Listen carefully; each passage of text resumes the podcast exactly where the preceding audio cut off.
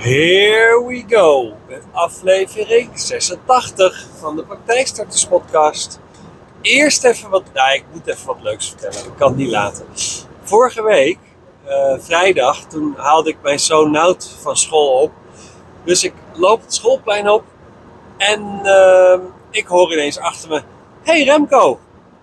Ik draai me om en ik kijk die vrouw aan en ze ziet aan mijn hoofd van dat ik het heel zwaar heb om te bedenken wie zij dan is. En ik, en ik kijk naar haar gezicht. Ik denk, nou dit gezicht heb ik echt nog nooit in mijn leven eerder gezien. En uh, ik zeg, sorry, je moet me een beetje op weg helpen. Ik zeg, nee, jij kent mij ook niet, maar ik ken jou wel. Want ik luister je podcast en ik ben mondhygiënist. Nou, dat vond ik echt, dat vind ik zo gaaf. Ik ben gewoon voor het eerst van mijn leven, jawel, herkend op straat. Nou, dat ik echt, was heel leuk. Dus daarna hadden we even een leuk gesprekje met elkaar. En uh, dus ik ben, ik ben gewoon herkend. Nou, supergoed. Uh, verder iets anders waar ik wel een klein beetje trots op ben. Dus ik ook leuk om, uh, om met jullie te delen. Ik stond in november op het NVM najaarscongres in, in Amersfoort. En toen kwam er een vrouw naar me toe van Dental Info. En ze zegt van joh, ehm, zouden we je eens mogen interviewen voor, uh, voor, voor in nieuwsbrief van Dental Info over de, de overname van een, uh, van een praktijk door een mondhygiënist. Nou, ik zeg ja, super gaaf.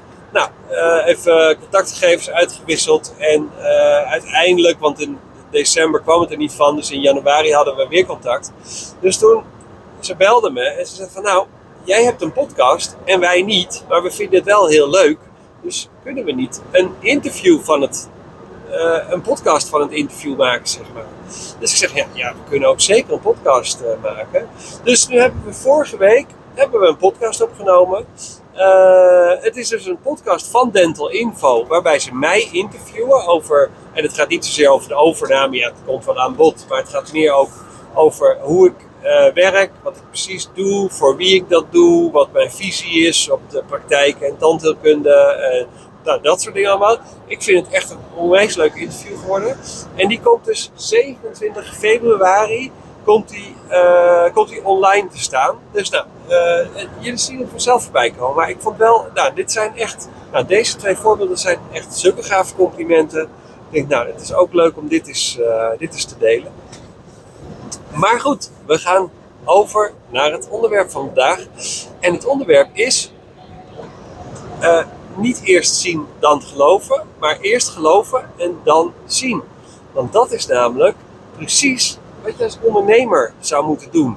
En ik, wat ik ermee bedoel, uh, kijk in Nederland hebben we altijd een beetje zo'n instelling van, ja, je, doe niet al te gek, want wat, wat zullen anderen er wel niet van vinden en, en dat allemaal. En, maar ja, als je geen risico's neemt als ondernemer of niet gewoon dingen probeert, dan kom je er uiteindelijk alsnog wel, maar het duurt wel wat langer. Kijk, ik ben ook uh, ongeveer 2,5 jaar gewoon aan het ja, uh, rommelen, is misschien niet het goede woord geweest, maar ik had natuurlijk echt geen idee wat ik deed. Ik denk, ja, ik, ik, ik, ging in het begin, had ik een hele grote menukaart. Ik deed praktijkmanagement eh, en praktijken starten en dit en dat en dit. En nou, toen kwam ik er zelf achter van ja, maar ja, dat is ook een beetje gek. Want dan, op een gegeven moment weet niemand waarvoor ze je nou moeten bellen. Dat is net als een algemeen klussenbedrijf. Die, die bel je voor allerlei klusjes. Maar ze zijn nou niet per se heel goed in, in het een of in het ander. Dus dacht ik van ja, ik, ik, ik vind zelf praktijkmanagement niet ontzettend leuk om te doen. Uh, dus laat het vooral aan anderen over. Ik vind het wel leuk om me bezig te houden met de financiële huishouding van een praktijk. Dus ik heb nu ook een paar van die zijprojectjes waarbij ik een aantal praktijken help met hun, financiële huishouding op de rit te krijgen. Uh, maar dat bied ik niet actief aan. En ik heb toen echt de keuze gemaakt van, joh, ik, ten eerste, ik ga me alleen nog maar richten op het starten en overnemen van praktijken. Daar hoort ook bij het, het uitbreiden en verhuizen naar een andere plek. Het ligt een beetje in lijn. Uh, en ik heb natuurlijk op een gegeven moment de keuze gemaakt uh, om, uh, om me alleen nog maar op mondhygiënisten te richten. dat is ook een bewuste keuze gedaan, omdat ik gewoon, het, ik voelde gewoon dat jullie, en jullie bedoel ik dan nu even mondhygiënisten mee, gewoon hulp nodig hadden. Want ten eerste doe ik iets wat, eh, wat je niet op de opleiding krijgt. En waar, eh, nou ja, een ondernemersplan wordt een heel klein beetje aandacht aan besteed, maar daar blijft het dan ook bij. Ondernemerschap absoluut niet. En ehm, voor jullie is het tot dusver nog steeds lastiger om dingen voor elkaar te krijgen, omdat je een mondhygiënist bent en geen tandarts. Dus ik voelde enorm de, ehm, de drive of, of, de motivatie om juist deze groep te gaan helpen. Want ik denk, ja, tandartsen die kunnen overal terecht voor hun hulp. En, ehm, nou ja, en vandaar dat ik die richting in ben gegaan. Maar goed, die, die keuze heb ik gemaakt omdat ik er enorm in geloofde ehm, dat, dat deze groep, deze beroepsgroep, gewoon hulp nodig heeft en dat nog onvoldoende krijgt uh, in Nederland. Um, maar als ik, als ik dat anders had benaderd, als ik had gekeken naar, joh, ik ga eerst wel zien en, en daarna geloof ik dat het werkt. Als ik dat had gedaan, dan was het nooit gaan werken. Ik geloofde gewoon er heilig in dat, dat mijn werk was voorbestemd om me vooral op die mondhygiëne te gaan richten. Joh, en je weet, ik, ik heb nog steeds standaards als klant ook. En dus en ik, ik, ik ga daar nog steeds ook samenwerkingen mee aan. Want tandartsen vinden mij toch wel. En, en de meeste tandartsen die ik spreek, die zeggen nee joh, hè, we willen juist bij jou vanwege het, het, persoonlijke en de snelheid en de bereikbaarheid en nou, dat allemaal. En er zijn heel veel andere ja, grotere adviesbureaus die dat gewoon niet zo doen, die niet zo betrokken zijn als wat ik ben. Dus, maar goed, dat, ik richt me nog steeds alleen maar op mondhygiënisten. Maar ik geloofde er gewoon heilig in dat dat ging werken. Nou, en stap 2 is dan zien of dat ook daadwerkelijk zo is. Zeg maar. Dus als ondernemer draai je het eigenlijk om. Je hebt een bepaald idee en dat jij echt denkt van nou dit gaat werken in de markt of hier is enorm behoefte aan. En dat is ook als je je eigen praktijk start. Jij hebt een bepaalde manier van werken omdat jij jij bent en jij bent niet je collega. En de manier van werken, dat is nou precies waarom je huidige patiënten uh, zo gelukkig met jou zijn als behandelaar. Dus op het moment dat jij besluit om een eigen praktijk te gaan starten, dan geloof je erin, je gelooft er diep in dat die praktijk een succes gaat worden, juist omdat jij die praktijk gaat runnen en, en mensen de, de hele beleving of ervaring uh, binnen jouw praktijk en de manier waarop je met mensen omgaat, dat die heel anders gaat zijn dan bij andere praktijken. En daarna ga je dus zien of dat daadwerkelijk zo is. Dus het begint altijd bij geloven dat je dat kan. Of geloof hebben in wat je van plan bent. En, en daarna ga je zien of het werkt. En dat is. En soms zal je erachter komen dat het niet werkt. Nou, dan moet je dus je plan bijsturen en dan ga je het misschien anders doen. Als jij zegt van joh, ik, ik richt me. Stel, ik had me gericht op mondhygiënisten en, en, uh, en het had niet gewerkt. Weet je, uiteindelijk kreeg ik nog geen, geen mondhygiënist naar me toe die mijn begeleiding wilde hebben. Of, of ik werd ik veel gebeld door kapperszeiken ineens dat die zeggen van oh kan je mij ook niet helpen? Dat ik denk van dit werkt dus niet. Nou dan moeten ze gaan kijken hoe kan ik mijn plan nou gaan bijschaven om op het wel te laten werken? En dat is, dat is zometeen hetzelfde. Kijk, ik heb al twee jaar een, een diep verlangen om een onwijs gave uh, ondernemersdag te organiseren voor mondhygiënisten. Nou, ik heb besloten dat ik dat dit jaar ga doen. Daar ben ik nu mee bezig om dat te onderzoeken hoe dat precies gaat gebeuren. Ik denk zelf, en ik geloof er heilig in, dat het een onwijs succes gaat worden. En een succes gaat worden. En alleen maar omdat ik er ten eerste heel veel zin in heb.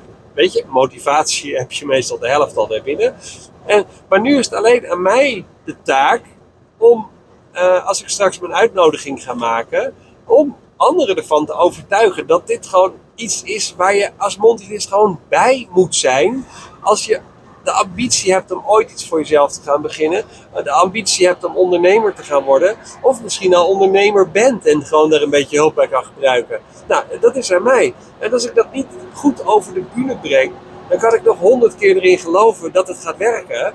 Uh, maar dan is het zien, valt een beetje tegen. Nou, dan dan, daar komt dus je ondernemerschap komt naar voren. Dan ga je je plannetje bijsturen. Dan denk je, ik zet hem weer zo in de markt. Of om de een of andere reden dat wat ik wilde vertellen is niet overgekomen. Nou, en uh, vervolgens uh, neem ik misschien een filmpje op om het uit te leggen. Nou, en dat is hoe het werkt. Dat is ondernemerschap. Eerst geloven, dan zien. En ik heb één leuk praktijk voor, nou ja, leuk. Ja, nee, het is wel een heel mooi voorbeeld. Een mondhygiënist die ik begeleid, die is tot drie keer toe uitgeloot voor de opleiding. En dat was niet zozeer omdat ze niet dachten dat, dat, ze, dat, ze, dat ze die kon. Het was puur omdat iemand vond dat ze niet voldoende gemotiveerd was om de opleiding te doen. Het is echt een, een, een beetje een bizar verhaal. Maar deze mondhygiënist, die geloofde zo erin dat, dat, dat dit beroep voor haar was weggelegd, dat ze uiteindelijk ehm, het heeft aangevochten dat ze opnieuw werd afgewezen op basis van motivatie. Ehm, en die eerste aanvechting die is afgewezen. Daarna is ze in hoger beroep gegaan.